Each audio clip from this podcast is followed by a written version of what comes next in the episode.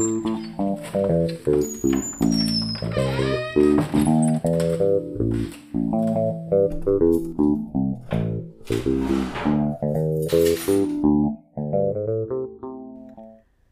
Aniu Bartman.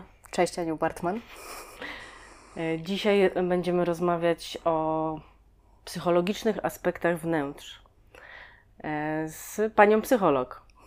Tak, świeżutką. Świeżutką panią psycholog, która jest bardzo na bieżąco z tym, e, co psychologia mówi o różnych rzeczach i mm, chciałabym się właśnie troszeczkę podeprzeć Twoją wiedzą e, w tym zakresie.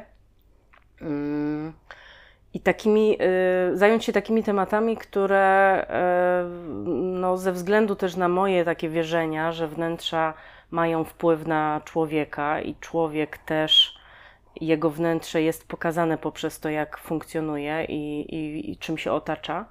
Więc jakby w dwie strony to działa.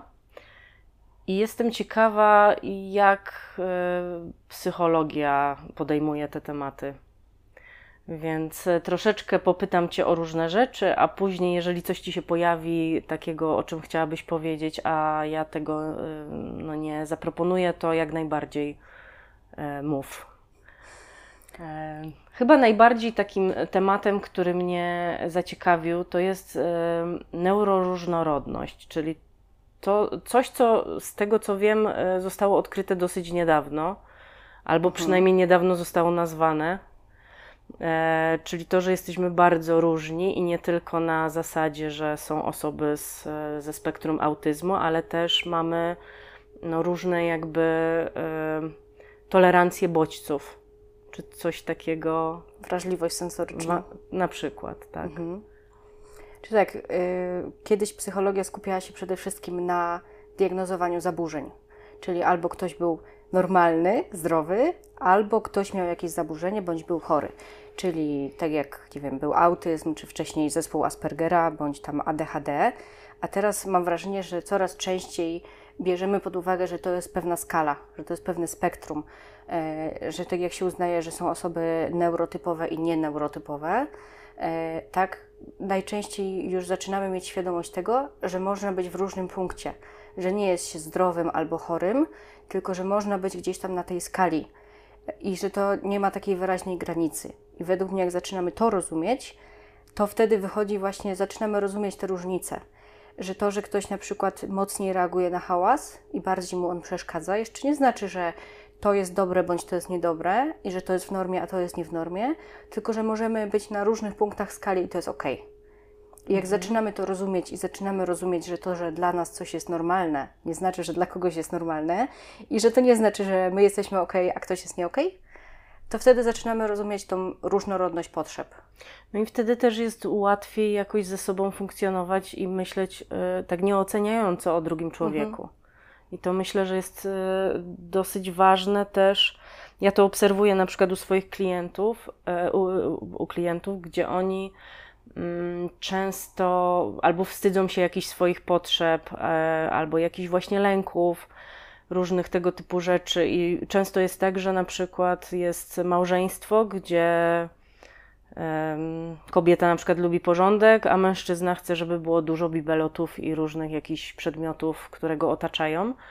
E, I zdarza się, że jakby nie mają zrozumienia dla siebie nawzajem. I rozumiem, że ta mm, neuroróżnorodność troszeczkę opowiada o tym właśnie, że jest jak najbardziej w porządku jedno i drugie.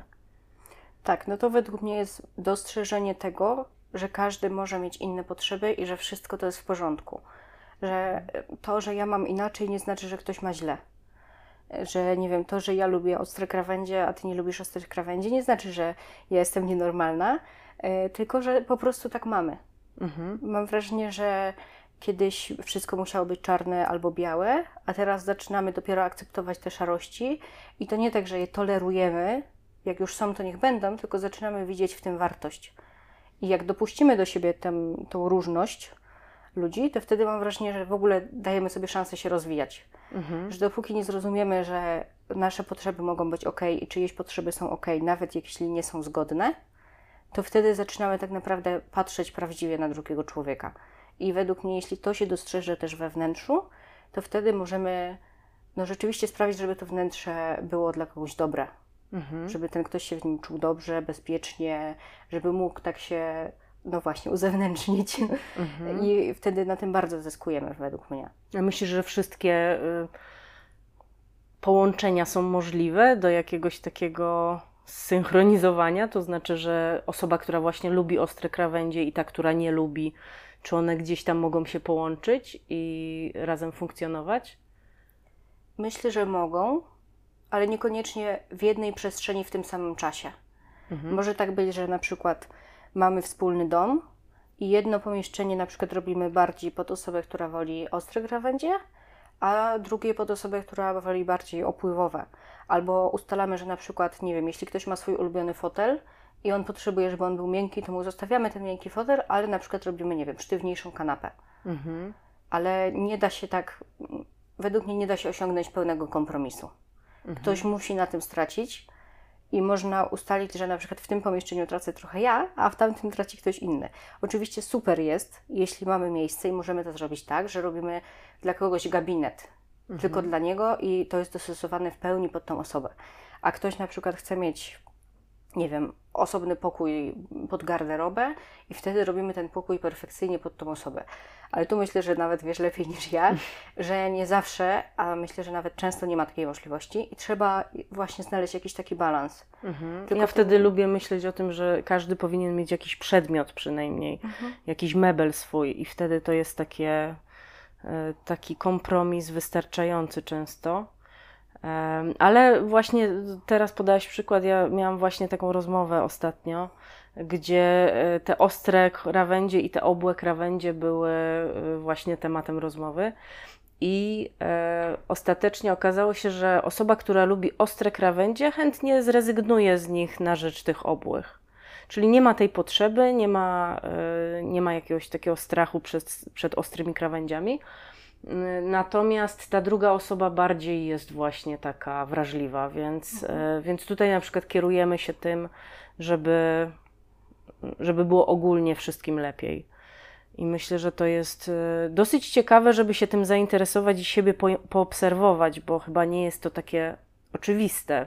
Myślę, że mm, jest sporo osób, które musiałyby poświęcić trochę czasu, żeby wiedzieć, y, co dla nich jest na przykład jakieś mm, wygodne czy niewygodne i tak dalej. Więc to jest taki temat do autorefleksji pewnie.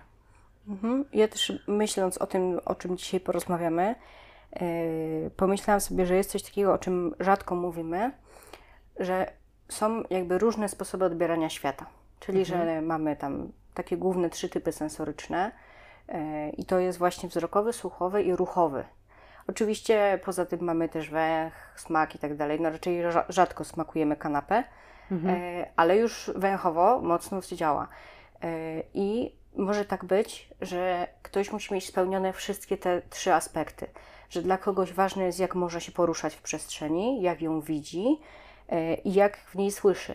Czyli na przykład nie będzie chciał mieć za dużo materiałów, bo lubi jak jest pogłos, albo odwrotnie. E, I może tak być, że dla kogoś na przykład ważniejsza jest ta kwestia ruchowa, żeby miał się jak poruszać, na przykład żeby się nie potykać o meble, nie musieć tam lawirować, żeby mieć łatwy dostęp nie wiem, do szafek w kuchni, a dla kogoś ważny będzie e, ten aspekt wzrokowy. Że dla kogoś to nie będzie problem, że musi wejść na trzy krzesła, żeby ściągnąć wazon, bo dla kogoś ważniejsze będzie, żeby ten wazon nie stał na e, stole ciągle i żeby on był schowany. I według mnie, jeśli to zrozumiemy i postaramy się zadbać o te aspekty, to wtedy mamy szansę rzeczywiście stworzyć takie mm, wnętrze odpowiadające potrzebom danych osób. I według mnie często to pomijamy, a jednocześnie mnóstwo osób, które znam, źle się czuje w przestrzeniach, które im się nie podobają. To jest oczywiste. Wzrok jest dość ważnym ogólnie e, zmysłem i e, to bardzo wpływa w ogóle na sferę emocjonalną i sfera emocjonalna bardzo wpływa na wygląd pomieszczenia. I według mnie, jeśli to zrozumiemy, że ludzie mają właśnie różne poziomy odbioru, to wtedy jest znacznie łatwiej też nad tym pracować. I często też jest tak, że y, ktoś może y, no, nie rozumieć też tych y, powodów, dlaczego ktoś mieszka w taki czy inny sposób. Mam wrażenie, że bardzo mocno przepuszczamy przez siebie I często jest tak, że trzeba by było mm, no, poznać tą drugą osobę, zrozumieć jej potrzeby i dopiero wtedy może tego nie oceniać, tylko właśnie mm, bardziej to przyjąć na tej zasadzie. Ale yy, okej, okay. i mówisz, że, że mamy te trzy różne yy, aspekty postrzegania. Yy, czy możemy coś w tym zakresie zmienić, na przykład, jeżeli nas coś na przykład drażni yy, w tym, że tak mamy? Czy, czy to jest coś, co po prostu mamy od dziecka i to jest yy, jakby mocno zakorzenione? Czyli tak naprawdę w mm, psychice ludzkiej jest mało rzeczy, których się nie da zmienić. No, tylko może być tak, że y, wymaga to bardzo dużo wysiłku. E, ale ja bym bardziej szła w kierunku bardziej dopasowywania y, zewnętrza do swojego wnętrza, mhm. niż do próby mm, zmieniania właśnie tych swoich typów odbioru. Mhm. No bo mhm. oczywiście możemy jakoś się tam znieczulić. Jeśli na przykład ktoś y, pod względem na przykład dotykowym jest wyjątkowo wrażliwy i na przykład bardzo go denerwuje szorstka kanapa, no to ta osoba pewnie może na sobie wymóc tą zmianę i jakoś zaakceptować tą kanapę, tylko czy niesensownie jest zmienić kanapę? Po co? No dokładnie. tak? Mhm. Może tak być, że ktoś z jakiegoś powodu musi się do tego dostosować, bo ma takie miejsce pracy y, albo no cokolwiek, mhm. ale ja bym bardziej szła w kierunku tego, że jeśli to jest przestrzeń, w której my będziemy spędzać dużo czasu, czyli nasz dom albo nasza praca, w której jesteśmy po 8 godzin, e, to warto by było dopasować tą przestrzeń do siebie. Oczywiście nie zawsze tak jest, bo na przykład wynajmujemy mieszkanie i nie możemy zmienić kanapy, mhm. albo nie wiem, denerwuje nas stiuk na ścianach i mhm. przecież nie będziemy go zrywać, bo mieszkamy w mieszkaniu na przykład rok. Mm, I wtedy oczywiście trzeba coś z tym zrobić, żeby sobie to ułatwić bądź po prostu się na to znieczulić, bądź wizualnie nam się coś nie podoba. Akurat wizualnie jest, myślę, dość łatwo coś zignorować, mhm. Y, ale jeśli nie podoba nam się kolor ściany, a nie chcemy jej przemalowywać, to oczywiście możemy się do tego przyzwyczaić. Tylko według mnie chodzi o to, Tylko żeby... to czasowo, tak. to nie docelowo. Tak. Mhm. I czasem to może wywołać więcej nerwów niż dać korzyści. Mhm. I czasem jest naprawdę łatwiej przemalować tą ścianę. Czy według Ciebie y, to jakie mamy wnętrze, y, czyli siebie w środku, jakiś swój charakter, duszę i tak dalej, y, uzewnętrznia się na zewnątrz? Tak, wiesz, czy widać to, jak ktoś mieszka, jaki jest w środku? Czy to jakoś się łączy ze sobą? Ja myślę, że bardzo. Nawet mam przygotowany taki cytat, który bardzo mi do tego pasuje, że każda przestrzeń, którą użytkuje człowiek, nigdy nie jest przestrzenią czysto geometryczną, lecz posiada swoje swoiste społeczne nacechowanie. Mhm. I według mnie to jest coś, co perfekcyjnie to opisuje. Nawet jeśli ktoś nie chce jakby pokazywać swojego wnętrza osobistego w swoim wnętrzu mhm. mieszkaniowym, to to jest też informacja, że ktoś nie chce na przykład się chronić z jakiegoś powodu. E, dla mnie, zresztą to jest też kryterium diagnostyczne, na przykład w depresji. Mhm. E, na przykład bałagan w domu, ale to nie chodzi o to, że ktoś zostawi skarpetki na stole, e, tylko chodzi o to, że komuś to przeszkadza, że ktoś widzi różnicę. E, I to jest bardzo ważne kryterium diagnostyczne, bo to świadczy po prostu o zmianie, o braku jakichś sił. E, I według mnie właśnie ta obserwacja mieszkania, domu, jakiejkolwiek przestrzeni, którą ktoś zaplanował, bardzo dużo daje informacji o człowieku, bo niektórzy próbują sobie uzyskać coś tą przestrzenią. Na przykład, nie wiem, ktoś um, ma bardzo dużo rzeczy w przestrzeni, jakiś książek, no zapełnia mhm. tą przestrzeń, bo na przykład dlatego, że ma braki emocjonalne, bo się czuje samotny, bo się nie czuje bezpiecznie. Mhm. I Czyli no, sobie tak jakby kupuje prezenty, które go otaczają i. Tak. Mhm. Jakby próbował spełnić swoją wewnętrzną potrzebę zewnętrznym otoczeniem, bo to jest łatwiejsze niż zaopiekować się sobą emocjonalnie. Łatwiej jest sobie kupić kolejną rzecz, niż e, pójść do psychoterapeuty. Mhm. Lub łatwiej jest e, napadowo posprzątać całe mieszkanie i wyszorować e, fugi szczoteczką do zębów, niż przyznać, że się nie ma kontroli, na przykład nad swoim odżywianiem, mhm. albo nie można zaplanować sobie czynności zawodowych. Albo że chce się mieć na przykład kontrolę nad wszystkim. Tak. Mhm.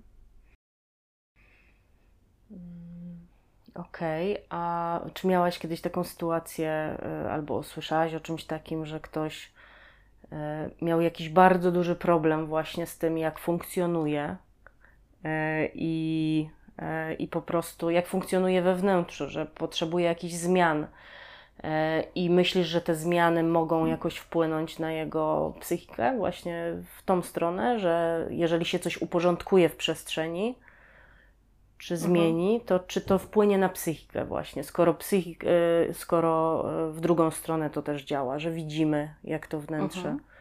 wygląda. Ja lubię sobie tak powtarzać takie powiedzonko, że co w głowie, to w domu. Mhm. I y, myślę, że to jest całkowicie naturalny proces, y, że ludzie starają się zadbać o swoją przestrzeń, żeby czuć się lepiej psychicznie. I myślę, że dużo osób ma taką potrzebę zmian we wnętrzu, które mogą się łączyć z jakimiś zmianami. Czyli na przykład, jeśli zakończy się jakiś związek, niekoniecznie romantyczny, to mamy potrzebę zmienienia przestrzeni. Mhm. Bo to może dać nam taki, taką informację, że udało mi się coś zmienić w przestrzeni, to może zmienię coś w sobie. I według mnie ten wpływ przestrzeni jest przez wiele osób niedoceniany. Że to naprawdę potrafi dużo zmienić I nie mówię już teraz w tym momencie tylko o posprzątaniu czy po układaniu ciuchów w szafie kolorami, mhm. ale o takich właśnie dopasowywaniu tej przestrzeni do siebie. Że może na przykład, nie wiem, ktoś ma taką potrzebę poczucia bezpieczeństwa, schowania się, zagłębienia się na przykład w jakimś meblu. I dla tego kogoś to, że on sobie kupi wygodny fotel, w którym będzie mógł się zwinąć w kulkę i przestać istnieć dla, mhm. dla całego świata, może spełnić to poczucie bezpieczeństwa. Oczywiście to jest głęboka potrzeba psychologiczna, ale dla kogoś to, że przez chwilę sobie odpocznie w tym fotelu i poczuje, że się w niego wtapia, może na przykład dać to poczucie bezpieczeństwa, które da szansę popracowania nad sobą. Mhm. I to jest takie zdrowe zaopiekowanie się sobą. To nie jest jakaś ucieczka, tak. tylko mm, po prostu też mamy takie potrzeby po prostu. Tak, i zadbanie o tą swoją przestrzeń naprawdę może sprawić dużą przyjemność. I to nie muszą być takie, to nie trzeba zrobić całego remontu mieszkania, zerwać podłogi i wymienić wszystko na ściany obite pianką, e, ale czasami naprawdę takie sprawienie, że przestrzeń będzie dla nas przyjemniejsza że sobie położymy wygodną poduszkę, mhm. że położymy sobie dywanik e, i nie będziemy stawiać stóp na zimnej podłodze, że będziemy mieć przyjemny kącik, gdzie możemy sobie zrobić herbatkę. To, że damy sobie taką możliwość dopasowania przestrzeni do siebie. Mam wrażenie, że mm, trochę przez taki trochę PRL-owski styl mieszkań w Polsce nauczyliśmy się, że my się mamy dostosować do przestrzeni. Mhm nie wiem, na pewno znasz ten koncept takiej lampy na środku, na środku tak, pokoju. Tak. I dla mnie to jest taki symbol zmian społecznych, które zaszły u nas w zakresie mieszkań. Mhm. Że teraz e, nawet na TikToku czy na Instagramie się pojawiają różne tam e, treści, że główna zasada w moim domu jest taka, że nigdy nie świecimy głównego światła. tak, tak, tak. I dla mnie, to. dla mnie mhm. to bardzo trafia, bo według mnie to był taki symbol, że mamy światło na środku i my się mamy dostosować do tego światła. Mhm. I też było trochę tak, że to światło nie było dostosowane do funkcji. Czyli to nie było światło nad stołem, to nie było światło w miejscu, gdzie siedzimy. Ono też mhm. nie było po to, żeby rozświetlić ściany i te y, ciemne narożniki, czy też podświetlić czegoś ładnego, tylko ono po prostu było tam, bo tam jest środek pokoju, koniec, kropka. Mhm. I niestety dalej tak jest, że mieszkania powstają z tym jednym lub w przypadku większej przestrzeni dwoma kablami. E, w sypialniach zdarzają się kinkiety, ale też dwa w tym miejscu, gdzie jest przewidziane łóżko, nie zawsze w dobrym. E, I e, jakby wiele osób nawet nie wie, że można inaczej, albo wie, ale takie rozwiązanie sugeruje deweloper, więc mm, często kojarzy się to z tym, że mm, pewnie ktoś nad tym myślał. A niestety w większości nikt nad tym nie myślał. Mhm. Po prostu takie rozwiązanie jest najtańsze i spełnia jakieś tam funkcje e, takie podstawowe, ergonomiczne dla człowieka, że no, żaden inspektor nadzoru się nie przyczepi, że będzie za mało światła, więc. Mm, więc tak jest faktycznie, że, że kiedyś tak było. Um, w ogóle światło to jest chyba też taki temat, na który ludzie są bardzo czuli na ilość światła, mhm. czy na ostrość. I to też jest coś, co jakby z tej tematyki sensorycznej e, na nas działa, tak? Ja mam wrażenie, że mm, właśnie kiedyś na to nie zwracaliśmy uwagi, a światło potrafi zrobić naprawdę bardzo dużo, chociażby pod względem fizjologicznym. Pod Mhm. względem światła naturalnego, sztucznego e, wydziela się melatonina, która pozwoli nam lub nie pozwoli nam spać.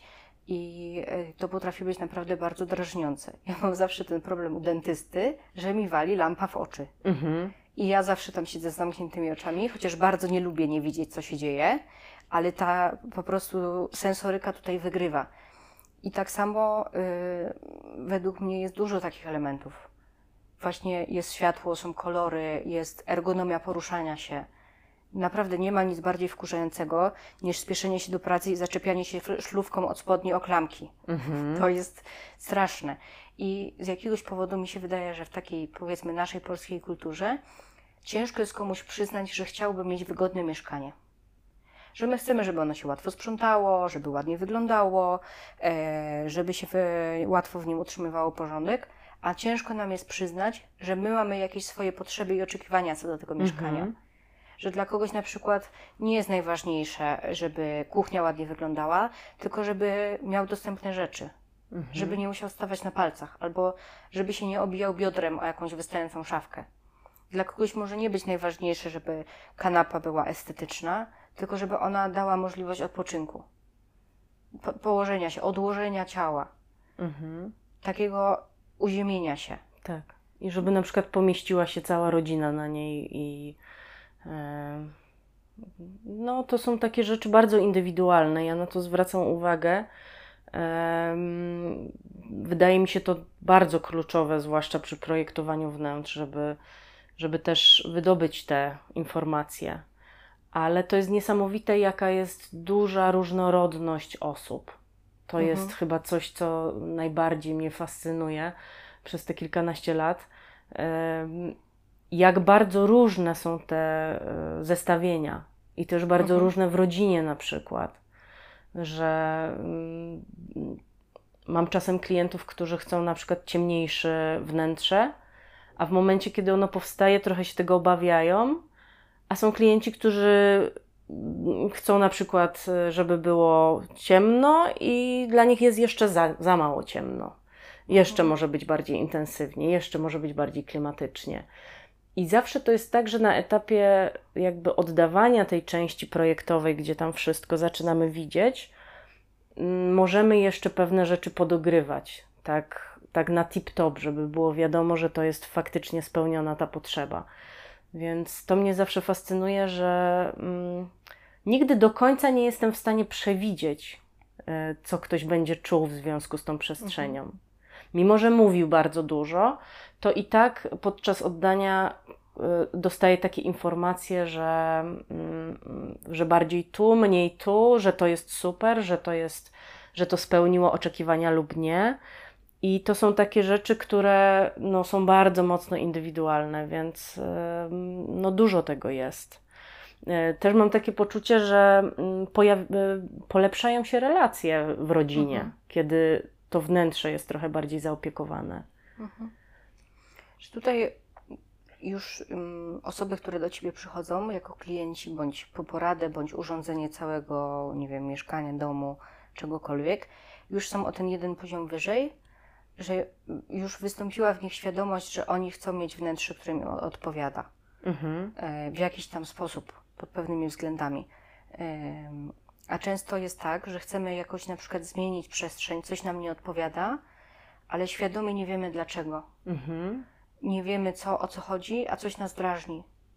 E, I ten jest plus tego, że można sobie samemu urządzić mieszkanie. Mhm. Jak się mieszka na przykład w wynajmowanym mieszkaniu, bądź z kimś, z rodzicem, albo z dziadkami, albo no z kimkolwiek, to nie ma takiej operacyjności w tym.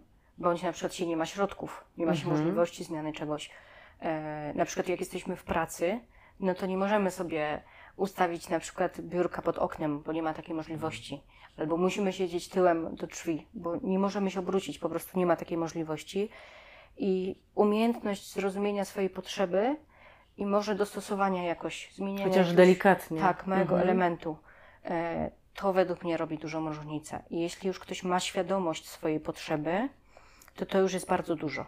Mhm. Bo ja mam wrażenie, że zresztą jest tak czasem, że idziemy do jakiegoś wnętrza i coś nam nie pasuje. Tak. Coś jest nie tak, źle się czujemy, chcemy stamtąd wyjść. Mhm. I to nie może być koniecznie kwestia ludzi, którzy nam tym nie odpowiadają, ale no, po prostu źle się tam czujemy, tacy przytłoczeni przez tą przestrzeń, albo właśnie ona jest za ostra, nieprzyjazna. Mhm. I jeśli zaczniemy siebie obserwować i rozumieć, dlaczego ja się tam źle poczułem, bądź dlaczego gdzieś się czuję dobrze, bo są takie miejsca, gdzie no, możemy przesiedzieć godzinami i najchętniej byśmy stamtąd nigdy nie wychodzili i natychmiast się czujemy bezpiecznie i bardziej słuchani Mhm. i bardziej komfortowo.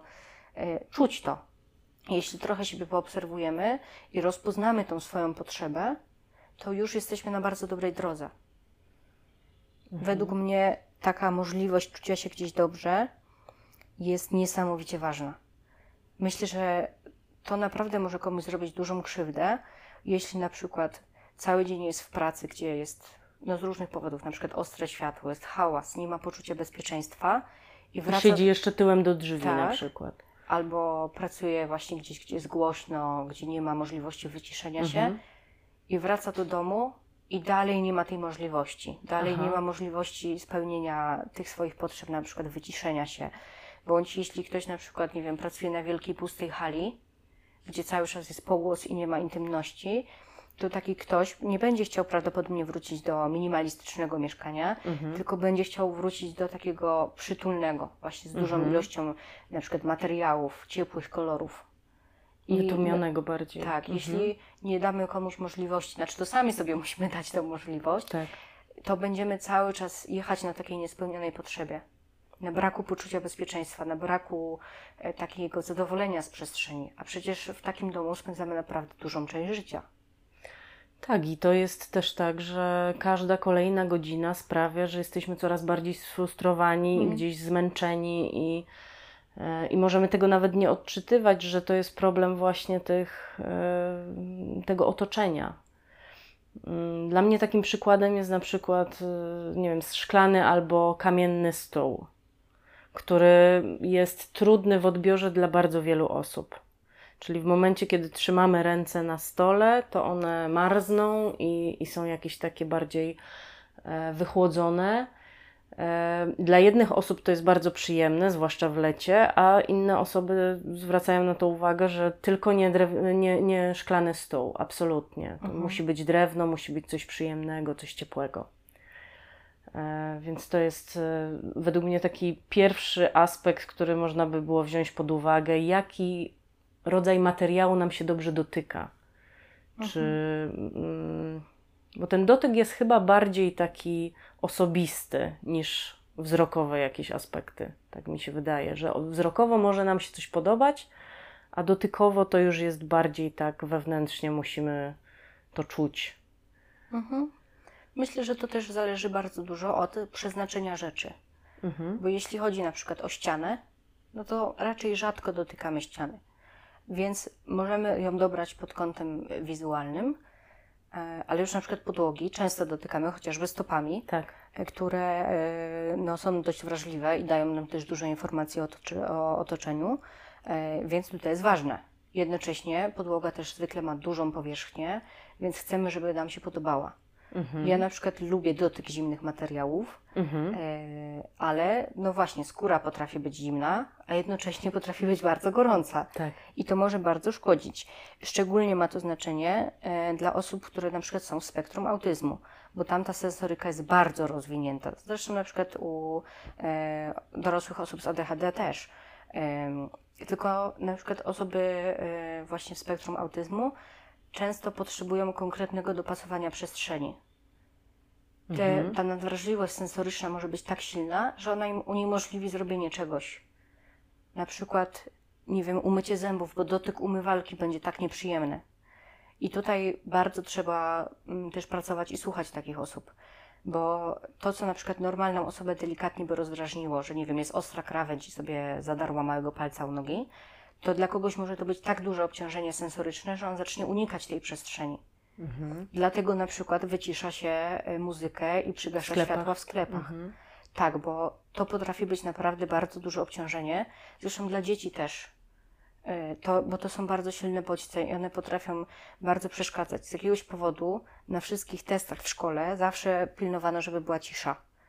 Bo ty, na przykład dźwięki potrafią bardzo rozpraszać, albo dla kogoś na przykład dźwięk młynka do kawy będzie za intensywny, albo dźwięk ostrzenia noży.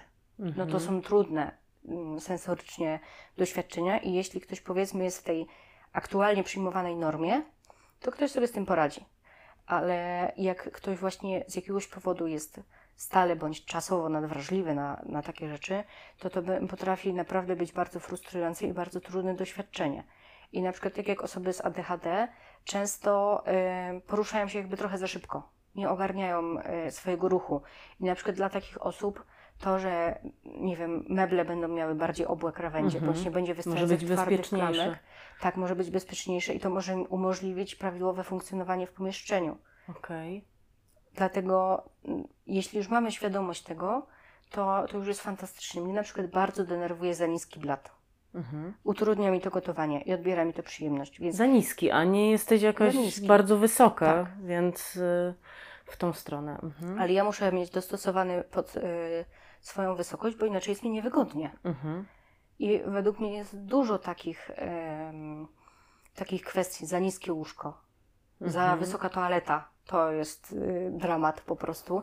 E, więc dopiero jak zaczynamy rozumieć swoje potrzeby i dostosowywać tą przestrzeń pod siebie, myślę, że to też będzie się rozwijać, że będziemy dostosować przestrzeń pod y, dorosłych ludzi, ale pod ym, dzieci, pod nastolatków, e, pod zwierzęta, właśnie pod osoby, które mają z jakiegoś powodu specyficzne potrzeby. E, To mogą być osoby na przykład z niepełnosprawnościami ruchowymi. Jest coraz więcej rozwiązań, e, które pomagają lepiej funkcjonować w przestrzeni. I według mnie, jak zaczniemy też się rozwijać w tym kierunku i wprowadzać, to możemy naprawdę uczynić te przestrzenie bardzo e, ergonomiczne. Tak naprawdę to już e, mm, na przykład w zagranicznych ko- korporacjach często jest tak, że taki pracownik e, dostaje test swoich potrzeb właśnie takich bardziej Mhm. sensorycznych i e, w jakim miejscu chciałby pracować. Czy jest to miejsce, gdzie jest dużo osób, czy jest na przykład sam w pokoju. E, Czy dzieli z kimś biurko, czy nie? Czy pracuje rano, czy wieczorem, czy chce przychodzić w jakichś e, godzinach bardziej dopasowanych do siebie? E, Czy chce pracować zdalnie i nie chce mieć kontaktu w ogóle z, z, z ludźmi z pracy? Więc mam wrażenie, że to się zmienia stopniowo i że coraz bardziej się dostosowujemy do tego, ja- jacy są ludzie różni. Więc mam nadzieję, że to pójdzie nadal w tym kierunku i, i nie będzie na takiej zasadzie, że jest e, jakiś tam zestaw mebli, który jest teraz modny i tylko taki jest jedyny właściwy, bo moda jest ok, jak najbardziej, ale fajnie jest to przez siebie jakoś przefiltrować mimo wszystko. Mm, Ja też myślę, że mamy bardzo szerokie możliwości komunikacji poprzez wnętrze. Ym, Myślę, że o ile u osób dorosłych to jest raczej kontrolowane, powiedzmy, tak y, mam wrażenie, że u nastolatków takie wyrażenie siebie przez przestrzeń jest bardzo ważne. Na przykład, y, no, kto nie miał, nie wiem, plakatów na ścianie, mhm, albo nagle nie stwierdził, że będzie miał czarne, albo bordowe, albo granatowe ściany tak. to jest wyraz jakiegoś mm, niekoniecznie buntu. Jakiegoś etapu. tak, próby wyrażenia siebie, uzyskania jakiejś niezależności.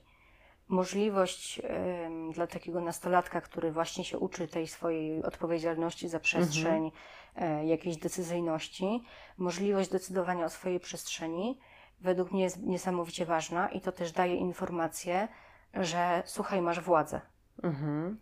masz możliwość decydowania, jak chcesz, żeby coś wyglądało. Ja nie mówię, że teraz mamy zarzucić wszystko betonem i pozwolić komuś spać na starych oponach, Mhm. e, tylko takie możliwości, które nie robią nam krzywdy. Przestawienie szafy, e, nie wiem, dodanie worka sako. Mhm. Tak, coś, co sprawi, że ta młoda osoba, która się uczy niezależności, zobaczy, że może decydować. Zobaczy, że to jest jego przestrzeń, czy jej. Ale myślisz, że to jest takie nastoletnie, czy dziecko, które jest małe, też powinno uczestniczyć w, w aranżowaniu czy w projektowaniu swojego pokoju? Czy to jest coś, e, co, co jest taką domeną nastolatków dopiero? Nie, myślę, że jeśli y, dziecko chce, Mhm. to dlaczego nie? Nie mówię, żeby decydowało pod względem na przykład ergonomii. Mhm. e, Czy bezpieczeństwa. Do, tak, no doboru mebli, ale jeśli chce sobie wybrać kolor ściany, albo czy chce taki fotelik, czy inny fotelik, Mhm. No to dlaczego nie? Ja też zauważyłam, że dzieci mają bardzo mocno sprecyzowane potrzeby. Jedną z takich potrzeb jest na przykład posiadanie przestrzeni dla gości. To jest coś, co najbardziej mnie zafascynowało. Czyli żeby, bo taki pokój dziecięcy to jest taki nasz salon, ale też nasz pokój gościnny, nasza jadalnia, sypialnia, wszystko naraz. I tam dzieci coraz częściej słyszę, że chcą właśnie mieć wyznaczone miejsce dla gości. Niekoniecznie, żeby koleżanki siedziały na łóżku, tylko żeby miały jakieś miejsce, jakiś stolik, e, jakąś pufę na przykład, czy, czy jakieś właśnie taką, taką przestrzeń. Em, I dosyć mocno mają dzieci sprecyzowane na przykład e, potrzeby jakieś takie kolorystyczne, czy co tam ma się znaleźć, jakieś miejsca do przechowywania, czy też e, dużo pustego blatu do prac jakichś plastycznych i tak dalej, jakaś tablica e, e, e, do przypinania różnych rzeczy i tak dalej. I to nie są do końca takie rzeczy typowe dla wszystkich, tylko widzę w, tam w tym indywidualne podejście. Więc e, wydaje mi się, że warto właśnie też dzieci pytać o to, co, gdzie i jak chciałyby e, już umiejscowić u siebie. Myślę, że to jest w ogóle bardzo ważne w projektowaniu, a dorośli często tego unikają, bo nam się wydaje, że no, projektujemy, załóżmy, pokój, który ma służyć co najmniej przez 5 lat, Mhm. a temu dziecku się może zaraz zmienić. Mhm. Ale no, na przykład jeśli właśnie dziecko ma potrzebę pu- pustego blatu albo miejsca dla gości, to mi się wydaje to też naturalna potrzeba. Tak. Myślę, że dorośli mają dokładnie takie Mhm. same potrzeby.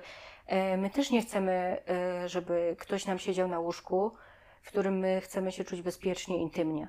Tak. Czasami no, z różnych powodów ciężko jest uzyskać takie rozdzielenie przestrzeni, Mhm. ale według mnie jest bardzo ważne, żeby wydzielać sobie różne strefy.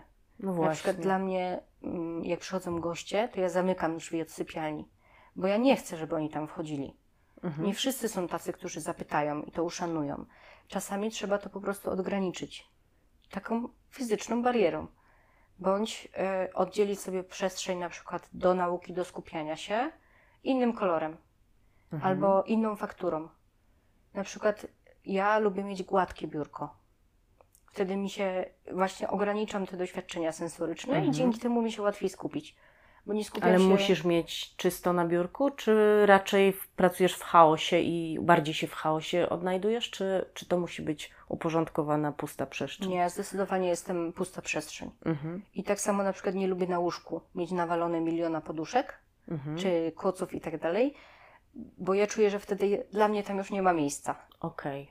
Ja muszę mieć spokój, ale na przykład na kanapach lubię dużo poduszek, bo one dają możliwość wtopienia się. I według mnie to właśnie trzeba dostosować, bo pewnie będą dzieci, które wolą mieć e, na biurku e, miejsce na notatniki, na kolorowanki, na długopisy i tak dalej, a pewnie będzie dziecko, które będzie wolało to mieć w szufladzie. I jak damy możliwość decydowania takiemu dziecku, czy nastolatkowi, czy nie wiem, jeśli mieszka z nami nasz starszy rodzic bądź adoptowane dziecko, e, jeśli damy komuś możliwość też decydowania, e, jak chce, żeby wyglądała jego przestrzeń, to dajemy komuś taką informację: patrzę na ciebie, jesteś ważny, biorę pod uwagę Twoje potrzeby. Mhm. Bo oczywiście łatwiej by było y, zaprojektować perfekcyjnie przestrzeń dla dziecka, tak żeby ona była ergonomiczna, estetyczna, zaplanowana. Tylko co w ten sposób osiągniemy? No swoją satysfakcję, że dobrze zaplanowaliśmy. Mhm. No ale też nie poznamy tego tak? dziecka, bo wydaje mi się, że to jest też taki moment, gdzie możemy spędzić sporo czasu na poznawaniu siebie nawzajem i też e, pokazywaniu dziecku, że może się samo sobie przyglądać i że te jego Mhm. potrzeby są ważne, ale e, na takim trochę wyższym poziomie. Na tej zasadzie, że, że jesteś w porządku taki, jaki jesteś. To jest według mnie taki komunikat trochę. Mhm. Ja myślę, że to też em, pod względem partnerstwa jest ważne. Że taki moment właśnie urządzania mieszkania, domu i to już nieważne, czy to jest pierwsze mieszkanie, czy ktoś jest ze sobą dwa miesiące i właśnie się wprowadza, czy ktoś jest ze sobą 20 lat, to możemy to wykorzystać na korzyść tej relacji. Mhm. Że jeśli będziemy mieli odpowiednie nastawienie, to możemy kogoś jeszcze lepiej poznać. Jego potrzeby. Możemy zadbać o to, żeby na przykład um, mieć jakąś przestrzeń, która będzie służyć naszemu związkowi. To może być kanapa, to może być stół, to może być kawałek podłogi, gdzie możemy wspólnie robić jogę. To może być balkon, gdzie sobie postawimy dwa krzesełka, żeby rano się napić w spokoju kawę. E, to daje nam możliwość poznania tej drugiej osoby na, na płaszczyźnie, w której na przykład normalnie byśmy nie poznali. Mhm. Bo już jest jakaś przestrzeń i jakoś sobie w niej radzimy. Ale w momencie, jak zaczynamy tworzyć przestrzeń pod siebie, to może się okazać, że myśleliśmy na przykład, że nasz partner lubi mieć wszystko na wierzchu, a okazuje się, że on lubi mieć szufladki z organizerami podpisane, podzielone, że on w tym lepiej funkcjonuje. Mhm. I według mnie ta otwartość nam daje taką szansę na prawdziwe poznanie kogoś. I to już nieważne, czy to jest dziecko, czy to jest partner. Mhm. I też mi się wydaje poznanie kogoś i dostrzeżenie na przykład zmiany, bo jeżeli jesteśmy z kimś długi czas, to naturalnie się oboje zmieniamy. I mam wrażenie, że coś, co mogło nam pasować, nie wiem, 10 lat temu, teraz może się na przykład pojawić jakaś gotowość na coś. Właśnie Mhm. na na przykład, nie wiem, ćwiczenie tej jogi, albo na jakieś rzeczy, które wydawało nam się, że tylko my lubimy, a tu się okazuje, że ta druga osoba też je lubi. Tylko nie miała takiej możliwości, bo nie było takiej przestrzeni, na przykład w poprzednim mieszkaniu. E, Albo uważała, że to będzie nie dla niej rozwiązanie, lub nawet nie wiedziała, że takie rozwiązanie jest możliwe. Więc ja tu na przykład obserwuję czasami przy projekcie, gdzie mm, jeden partner na drugiego patrzy z, z, jakby zszokowany, że a to nie wiedziałem, że nawet coś takiego chcesz. E, I to bardzo często się zdarza, że, mm, że tak naprawdę siebie do końca też czasami nie znamy na tyle, i jeżeli sobie jakiegoś tam pytania nie zadamy, no to, to, to możemy nawet nie wiedzieć wzajemnie, że czegoś potrzebujemy, więc faktycznie to może wpłynąć. Ja bym tu też chciała zwrócić uwagę na taką kwestię jak szanowanie czyjejś przestrzeni. I to mm, tutaj biorę pod uwagę i szanowanie czyjejś przestrzeni jako mm, czyjejś osobistej przestrzeni, na przykład w jego pokoju, e, ale też szanowanie w ogóle czyjegoś domu, jak wchodzimy do niego jako goście. Mhm. Że możemy trochę, mam wrażenie, wnętrzem zaznaczyć swoje granice. Że mamy taką możliwość, właśnie to fizyczne odgrodzenie sypialni. I też możemy komuś bardzo dużo pokazać, jak się czujemy w tym wnętrzu i jak kogoś traktujemy. Bo chociażby taki prosty gest, jak ściągnięcie butów. Tak, wchodzimy do kogoś, I Gunia, kotek przyszedł nam tutaj opowiadać historię. o szanowaniu przestrzeni. O szanowaniu przestrzeni, to jest też jej przestrzeń, więc tak to chyba zaznacza. Mhm. Tak, taki prosty gest jak ściągnięcie butów. Na samym początku dajemy komuś znać, Mhm. że szanujemy jego wysiłek włożony w czystość pomieszczenia. Tak, że zostawiamy te buty, te doświadczenia zewnętrzne na progu i wchodzimy z, taką, z takim rodzajem Mhm. czystości. Także, że dajemy komuś taki sygnał od razu, że biorę pod uwagę Twoją przestrzeń. Aha. Bądź chociażby to, że no nie grzebiemy komuś po szafkach. Ale wróćmy jeszcze do tych butów, bo to jest dla mnie ciekawe ze względu na to, że jest różnie odbierane, mam wrażenie. E, mianowicie jest tak, że e, ja zauważyłam, że e, staram się robić tak, jak robi właściciel na przykład. Czyli jeżeli osoby ściągają buty, to oczywiście też je zdejmuję. Jeżeli nie, to albo zapytam, albo ich nie zdejmuję i y, zazwyczaj to jest, to, to się sprawdza. Ale miałam też sytuację, kiedy usłyszałam, że to jest nieeleganckie zdejmować u kogoś buty na przykład. I mm, wydaje mi się, że to naprawdę zależy od tych osób, które tam mieszkają, jaką one mają, e, jaki styl, w jakim, Mhm. wiesz, jak, jaką mają granicę, bo tak naprawdę to jest granica. Jeżeli ktoś wejdzie w butach do kogoś, kto chodzi w pantoflach, czy tam na bosaka, no to faktycznie to jest jakaś, jakieś agresywne zachowanie wręcz. Czy ja myślę, że właśnie ta otwartość i ciekawość czyich zasad jest ważna. Mhm.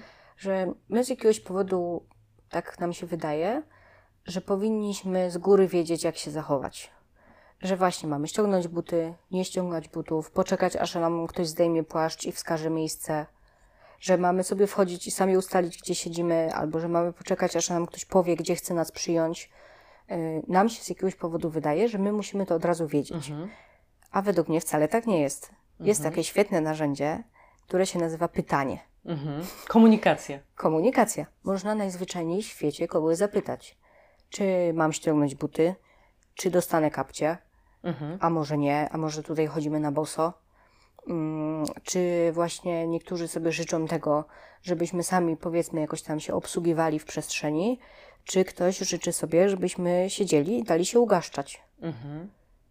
Mm, Na przykład dla kogoś to nie będzie problemem, żebyśmy, nie wiem, weszli do jego sypialni, bo potrzebujemy się położyć, albo chcemy nakarmić dziecko, Albo chcemy zobaczyć, jak ta sypialnia wygląda. bo tak, też... albo chcemy porozmawiać przez telefon, Mhm. a komuś to nie będzie odpowiadało i będzie to postrzegał jako e, naruszenie jego Mhm. e, prywatności.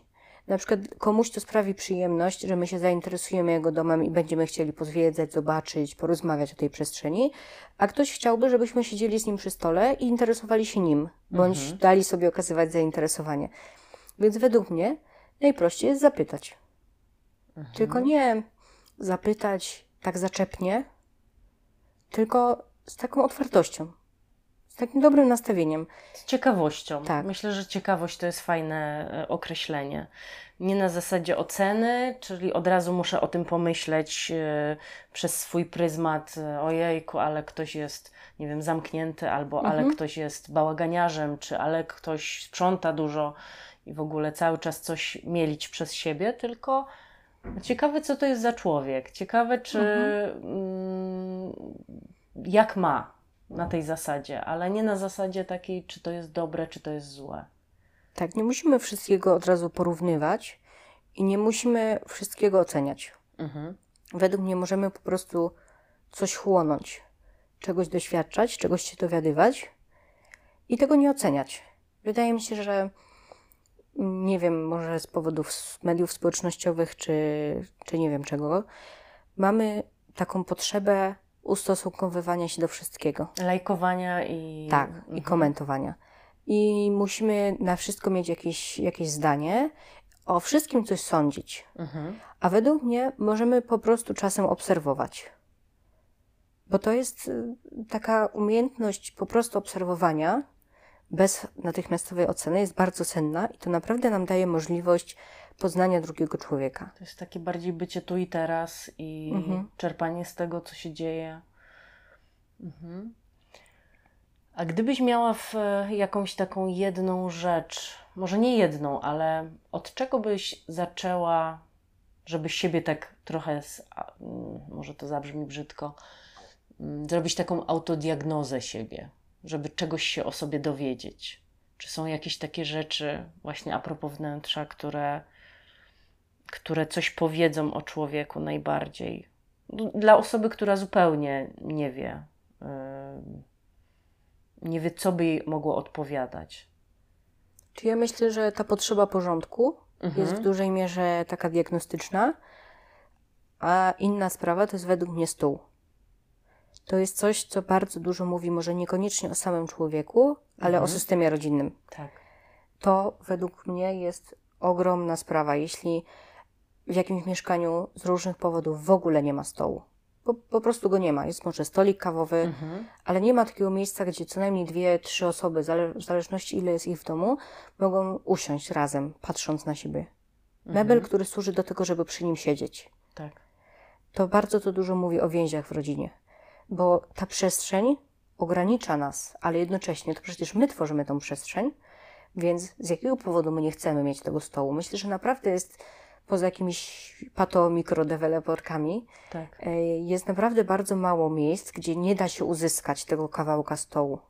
Mhm. I według mnie to bardzo dużo mówi, e, że jeśli na przykład mamy duży, mocny stół, przy którym możemy pomieścić 8 osób, czy 10, czy 12, w zależności od naszych potrzeb, to bardzo dużo mówi o osobie. Mhm. Według mnie też dużo mówi to, gdzie siedzimy. Na Jakie miejsce tak, zajmujemy? u mojej Mhm. mamy wszyscy Mhm. siedzą w kuchni. Tak, tak. To z jakiegoś powodu jest miejsce, gdzie wszyscy automatycznie się kierują. Mhm. Każda nowa osoba, która wchodzi do domu, automatycznie kieruje się do kuchni. Czy my ich tam specjalnie zapraszamy? No Jest nie. najbliżej do lodówki. Jest najbliżej do lodówki, ale to jest też miejsce, gdzie często, ym, nie wiem, moja mama czy ja jako gospodyni spędzamy dużo czasu, Tak. bo dla nas to jest jakościowe. Że na jest przykład, najprzytulniej Tak. jakoś tam, mam wrażenie. Mhm. I według mnie to dużo mówi o nas jako o gospodarzach, Mhm. bo to pokazuje jakby jak my traktujemy gości, jak ich odbieramy. Jeśli mielibyśmy osobną jadalnię czy pokój zabaw do przyjmowania gości, to to potrafi być bardzo wygodne, ale jednocześnie wydziela przestrzeń z naszego domu. Jak dla mnie to jest taka informacja, masz przebywać tutaj, bo ja sobie tak życzę. To jest oddzielone pomieszczenie. Masz nie patrzeć, co ja robię, tak? Mhm. I skup się na tym, że ty jesteś teraz gościem. Mhm. I to może być dobre No rozwiązanie. właśnie. Mhm. To może być bardzo korzystne. Zależy, czego potrzebujemy. Mhm. Na przykład dla mnie to jest miłe, że gość przychodzi i angażuje się w to, co ja robię. Że na przykład pomaga mi w przygotowaniu, bądź przy przygotowywaniu stołu. Ja się z tym czuję dobrze. Mnie to odpowiada. Ale są osoby, które by wolały, żeby ci goście siedzieli w jadalni, Mhm. E, a ja sobie mogę spokojnie przygotować posiłek. Ale też sobie tak myślę, że to trochę zależy od tego, jak ktoś właśnie funkcjonuje. Ja sobie nie wyobrażam tego, żeby mieć osobną jadalnię, bo zazwyczaj przygotowuję te posiłki jeszcze w trakcie, jak ktoś jest. Natomiast gdybym miała wszystko tak ogarnięte i przygotowane, że wiesz, piekarnik pika w momencie, kiedy wszyscy siadamy i tylko przynoszę rzeczy i one są ciepłe i, i właściwie nie musimy się nigdzie ruszać, no to wydaje mi się to też atrakcyjnym rozwiązaniem. Że siedzimy w Mhm. jadalni, nie patrzymy na gary, jest, wiesz, zajmujemy się sobą, jesteśmy skupieni na rozmowie i tak dalej. Natomiast y, to chyba dużo zależy też od tego właśnie, jak ktoś funkcjonuje. Czy, y, czy, czy, czy po prostu, może nie tylko od tego, czy chce, żeby ktoś patrzył na tą kuchnię, czy nie, tylko też od tego, jak według niego powinna albo chce, żeby wyglądała, wyglądało takie spotkanie Mhm. na czym się skupiamy. No, zgodzę się z tym, że stół jest bardzo ważny we wnętrzu i bardzo dużo mówi o relacji i nawet wpływa na tą relację, zwłaszcza z dziećmi, bo, bo mówi się, że przynajmniej jeden posiłek dziennie Mhm. powinno się zjeść razem w rodzinie, przy stole. I wydaje mi się to dosyć ważne, bo wtedy odbywają się te wszystkie rozmowy, co tam w szkole i tak dalej. I, i bez tego stołu trochę mam wrażenie, że no może coś umknąć z tej relacji i możemy przegapić jakieś Mhm. ważne rozmowy. Czyli ja uważam, że sama możliwość zebrania się w jednym miejscu Mhm. jest korzystna, że mm, mamy gdzie pograć w gry, Mhm. że mamy gdzie odbyć poważną rozmowę, e, bądź że chociażby to, że mamy gdzie zaprosić ludzi, którzy do nas przychodzą. Takie rozproszenie, gdzie na przykład mamy gdzieś porozkładane krzesła i nie możemy się zebrać wokół jednego centralnego punktu jakiegoś, według mnie bardzo szkodzi. Mhm. Że uważam, że choćby to miał być stolik na dwie osoby, do którego dostawiamy krzesła. Mhm. To jest ten punkt centralny. Mhm. Że jeśli jest coś do załatwienia, to wiemy, że zbieramy się wokół tego stołu. Można tak samo rozmawiać na kanapie, na podłodze czy na balkonie, ale ta wydzielona, wydzielona przestrzeń, gdzie wiemy, że tutaj mamy możliwość usiąść, porozmawiać, według mnie to ma znaczenie. Mhm. Dla kogoś może być ważniejsze, żeby na przykład, żeby nie mieć w kuchni stołu, tylko barek, żeby szybko zjeść śniadanie, ale żeby na przykład mieć e, stół przy kanapie, Mhm. żeby, no nie wiem, móc właśnie usiąść, pograć w gry ze znajomymi. Ale według mnie musi być jakiś taki konkretny, centralny punkt w domu. Że to nie mogą być tylko jakieś rozproszone punkty z konkretnym przeznaczeniem, tylko że powinien jednak być ten stół. I on może być na, naprawdę w wielu formach.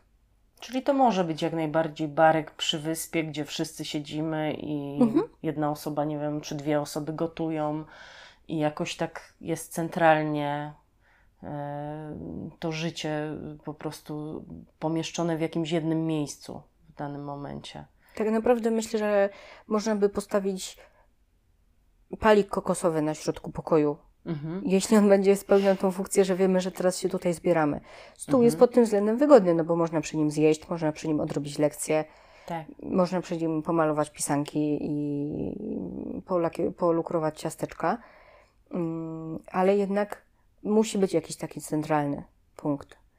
I Mhm. według mnie to jest też takie zaznaczenie dowolności, że na przykład jeśli ktoś, yy, na przykład nastolatek, świadomie nie chce przyjść do stołu, zjeść wspólnie posiłku z rodziną, to to jest dla nas informacja, Mhm.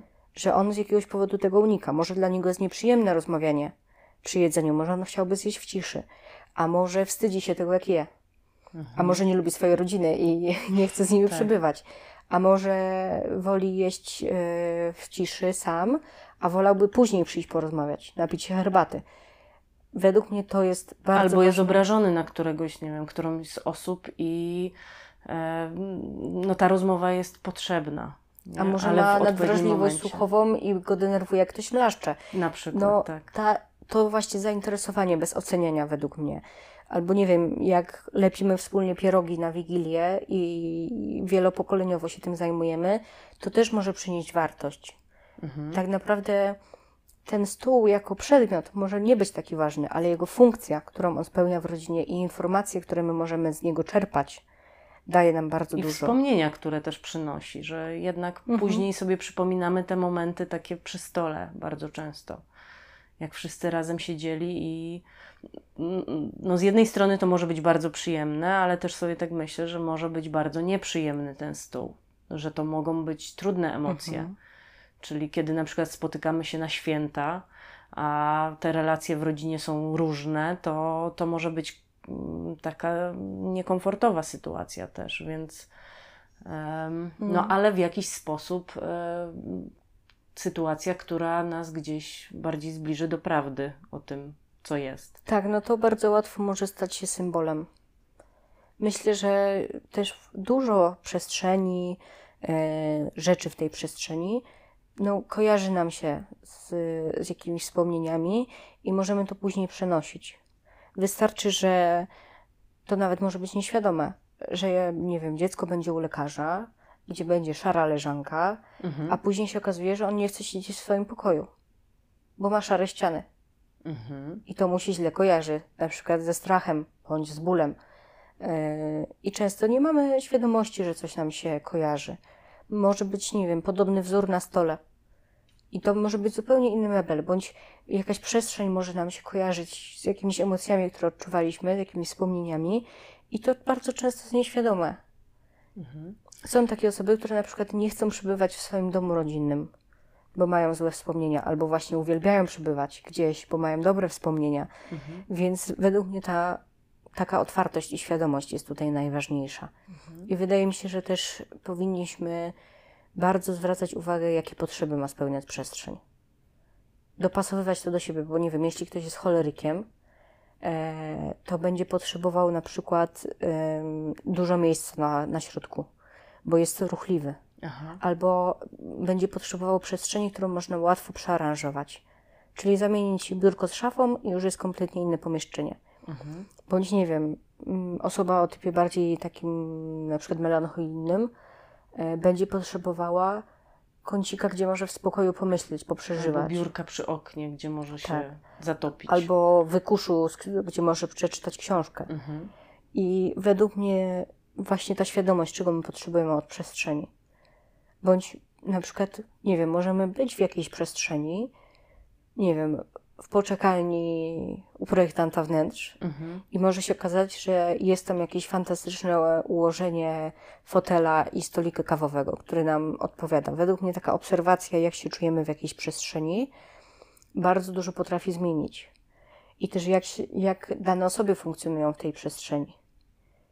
Jak, jak one się zachowują. Mhm. Jeśli na przykład, nie wiem, załóżmy, ktoś ma wyspę w kuchni i widzimy, że ta wyspa mu ewidentnie przeszkadza, bo cały czas ją okrąża, a w sumie to za bardzo z niej nie korzysta, to możemy też wyciągnąć z tego jakiś wniosek dla siebie.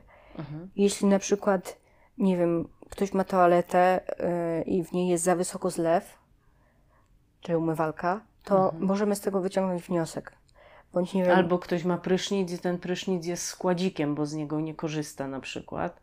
Bo też taką Tak. sytuację kojarzę. I e, w tym e, prysznicu są ustawione cały czas mop, e, jakieś miotły i różne rzeczy. To znaczy, że no nie spełnia to swojej funkcji. Że to jest przestrzeń, która no, powinna być w jakiś sposób wydzielona właśnie na przechowywanie na przykład. Albo ten prysznic powinien być jakoś inaczej zorganizowany, więc y, jak najbardziej to tak wygląda. Tak my też w jakiś sposób yy, możemy zaznaczyć innym ludziom siebie. Nie musimy komuś mówić konkretnie, że nie wiem, mamy potrzebę niezależności, tylko możemy sobie, nie wiem, zrobić parawan mhm, albo zasłonę, mhm. która nas oddzieli. Myślę, że Albo mebel, w którym mamy swoje gadżety i Tak. one są dla nas ważne. i może dla kogoś e, na przykład posiadanie wspólnej szafy będzie symbolem więzi, że dzielimy się tą przestrzenią, a dla kogoś to będzie problem, bo on by chciał mieć swoje. Tak, i to będzie że... jakaś zależność. Tak, szczególnie, że taka potrzeba własnej przestrzeni, własnego miejsca, posiadania jest bardzo ważna. I zdrowa, i to jest naturalne. I dzieciom łatwo wychodzi zaznaczanie, że, że jej potrzebują, a dorosłym już niekoniecznie.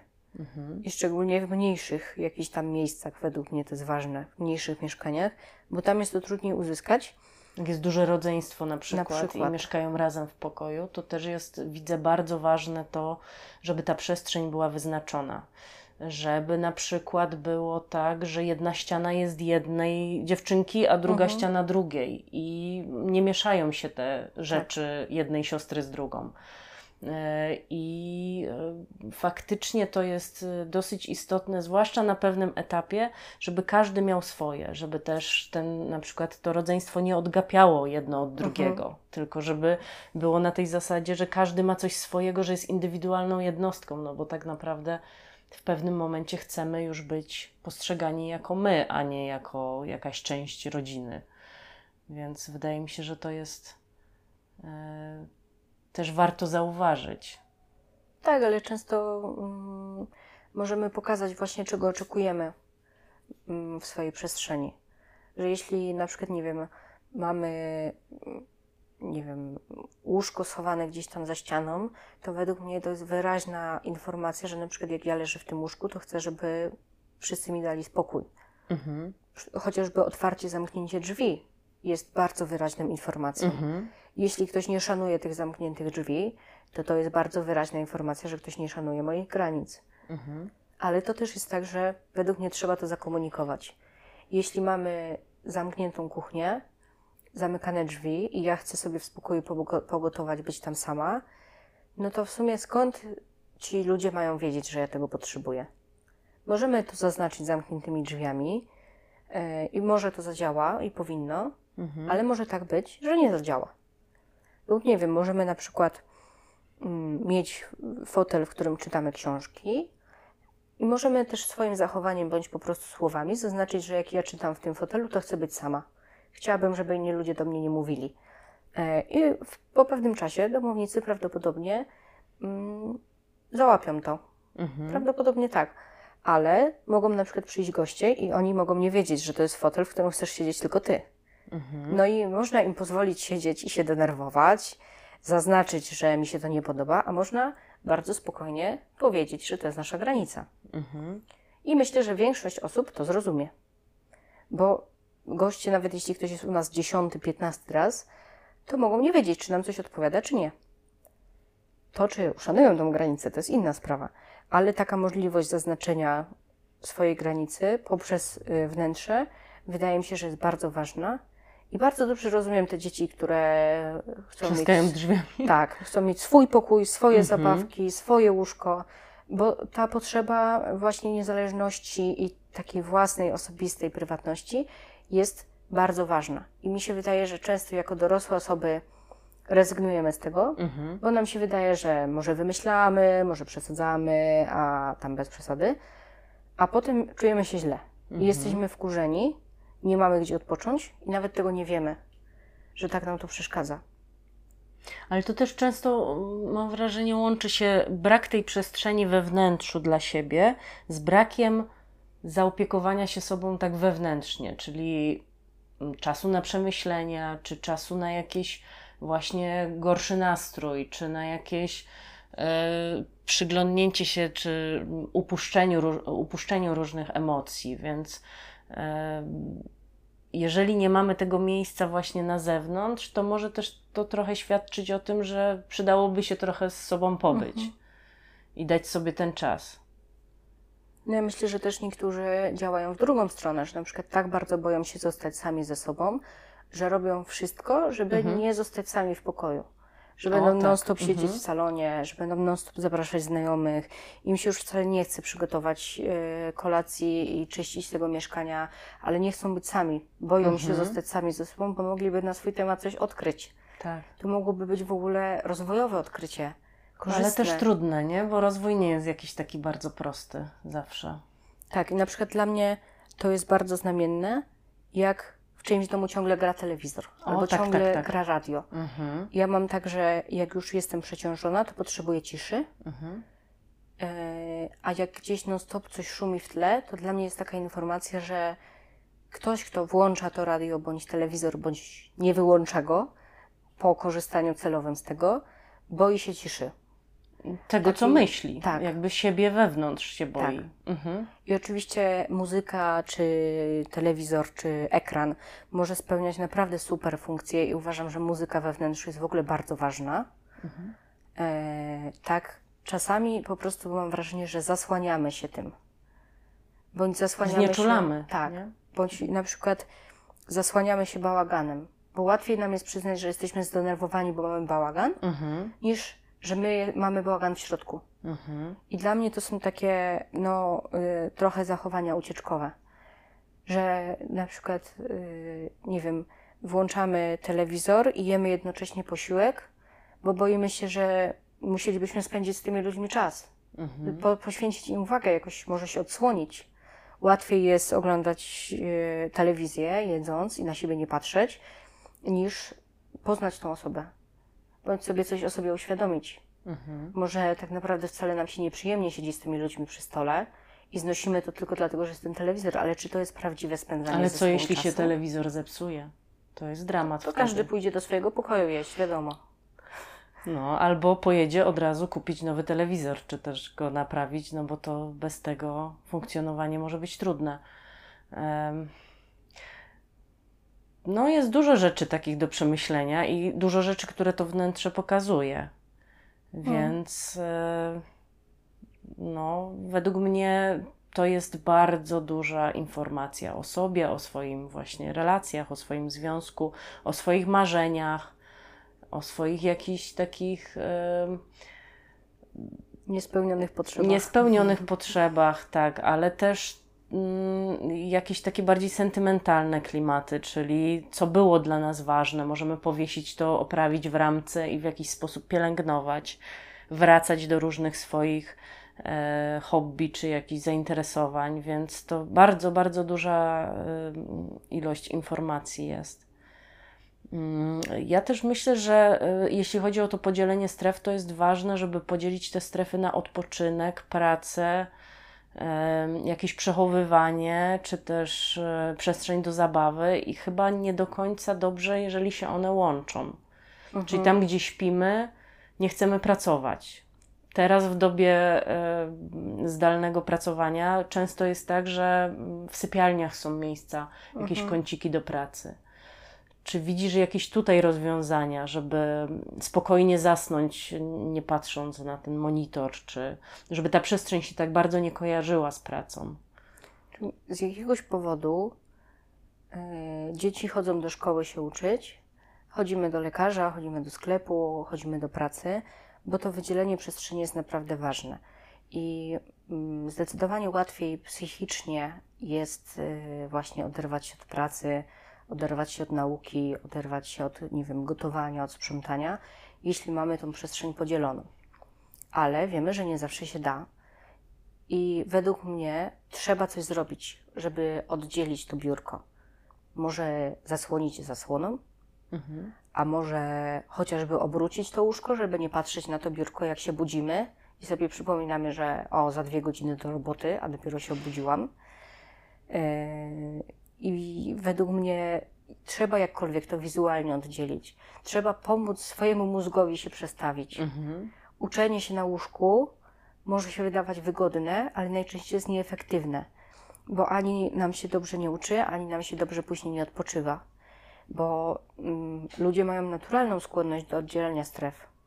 To jest y, no, takie nasze biologiczne. Mhm. E, z jakiegoś powodu no, moglibyśmy przecież wrzucić e, kuchenkę gazową do łazienki i to by było pewnie sensowne, bo łazienkę się wygodnie sprząta i tak tam jest umywalka, ale z jakiegoś powodu tego nie robimy. I Tak, tak. I nawet koty y, nie piją w miejscu, gdzie jedzą. Czyli mm, i to jest takie bardzo e, biologiczne i takie no bardzo, bardzo stare.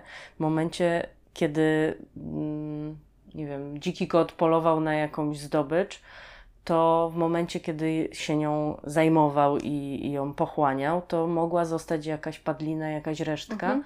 i nie mogło być to pozostawione przy wodopoju. Tak, bo mogłoby je zanieczyszczyć. Tak, więc e, po prostu to, to było dla mnie odkrycie po latach. E, Żałuję, że nie wiedziałam tego wcześniej, ale jeżeli postawimy na przykład miskę z wodą przy karmie kociej, to bardzo często jest tak, że te koty w ogóle nie piją albo piją z jakichś miejsc takich typu umywalka czy gdzieś tam na zewnątrz, bo po prostu nie napiją się tej wody przy, przy jedzeniu. Jeżeli postawimy to metr czy dwa metry od tego jedzenia, to już będzie zupełnie inna sytuacja, więc yy, te strefy są chyba takie ogólnie dla żywych istot ważne. Ja myślę, że warto jest podzielić strefy pod względem przeznaczenia i pod względem potrzeb osób. Że oczywiście moglibyśmy podzielić po prostu salon na odpoczynek i pracę, Mm, ale jeśli tam będą dwie osoby i one dwie potrzebują pracować, to to Mhm. jedno stanowisko pracownicze nie wystarczy, Tak. bo to zawsze będzie bardziej czyjeś, bardziej dostosowane. Jak jedna osoba będzie chciała białe biurko, a druga czarne, no to nie da się zrobić jednego biurka dwoma. Mhm. Tak? Po prostu ktoś musi stracić. I według mnie, oczywiście może tak być, że jeśli te osoby nie pracują jednocześnie, to możemy zrobić jedno biurko i dwie szuflady i to podzielić. Ale według mnie trzeba oddzielać te strefy. I trzeba jakkolwiek, choćby to miała być właśnie zmiana koloru, nie wiem, zasłonięcie czegoś, odsunięcie się, obrócenie, Mhm. jakakolwiek mała zmiana, która pozwoli naszemu mózgowi się przestawić. Bo to jest bardzo ważne.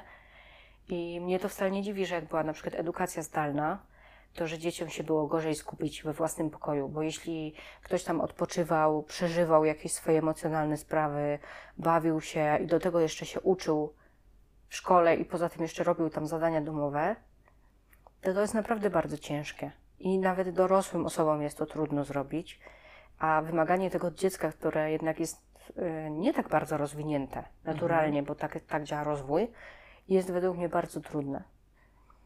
I dlatego uważam, że powinno być bardzo wyraźny podział na strefy i uważam, że też powinno być zaznaczone, gdzie chcemy być sami.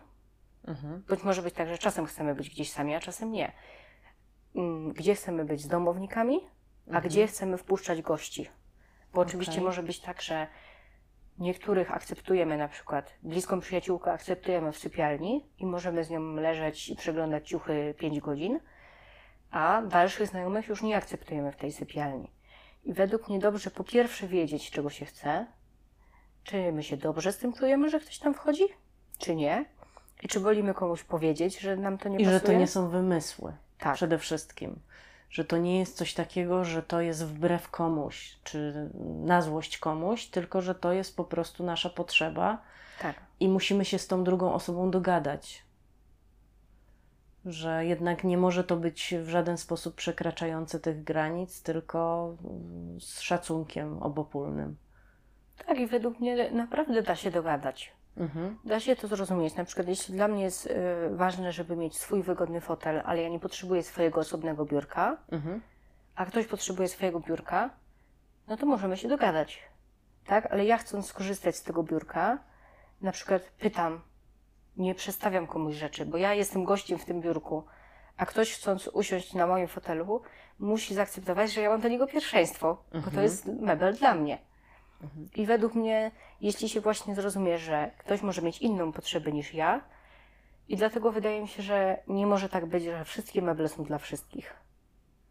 Że mm, właśnie, jeśli dla kogoś ważniejszy jest fotel, albo kanapa, albo krzesło, albo cokolwiek, to. Albo kuchnia. Na przykład. To jest królestwo danej osoby. Tak, a ktoś mhm. na przykład lepiej się czuje w łazience, mhm. no to mhm. oczywiście kuchnia i łazienka to są pomieszczenia, które są użytkowe i no nie można komuś zabronić dostępu tak. do łazienki, ale jeśli ktoś potrzebuje i lubi być w kuchni sam, to można się dogadać.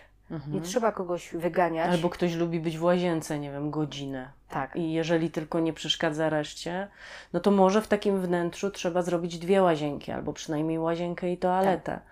Mhm. To według mnie jest no, bardzo ważne.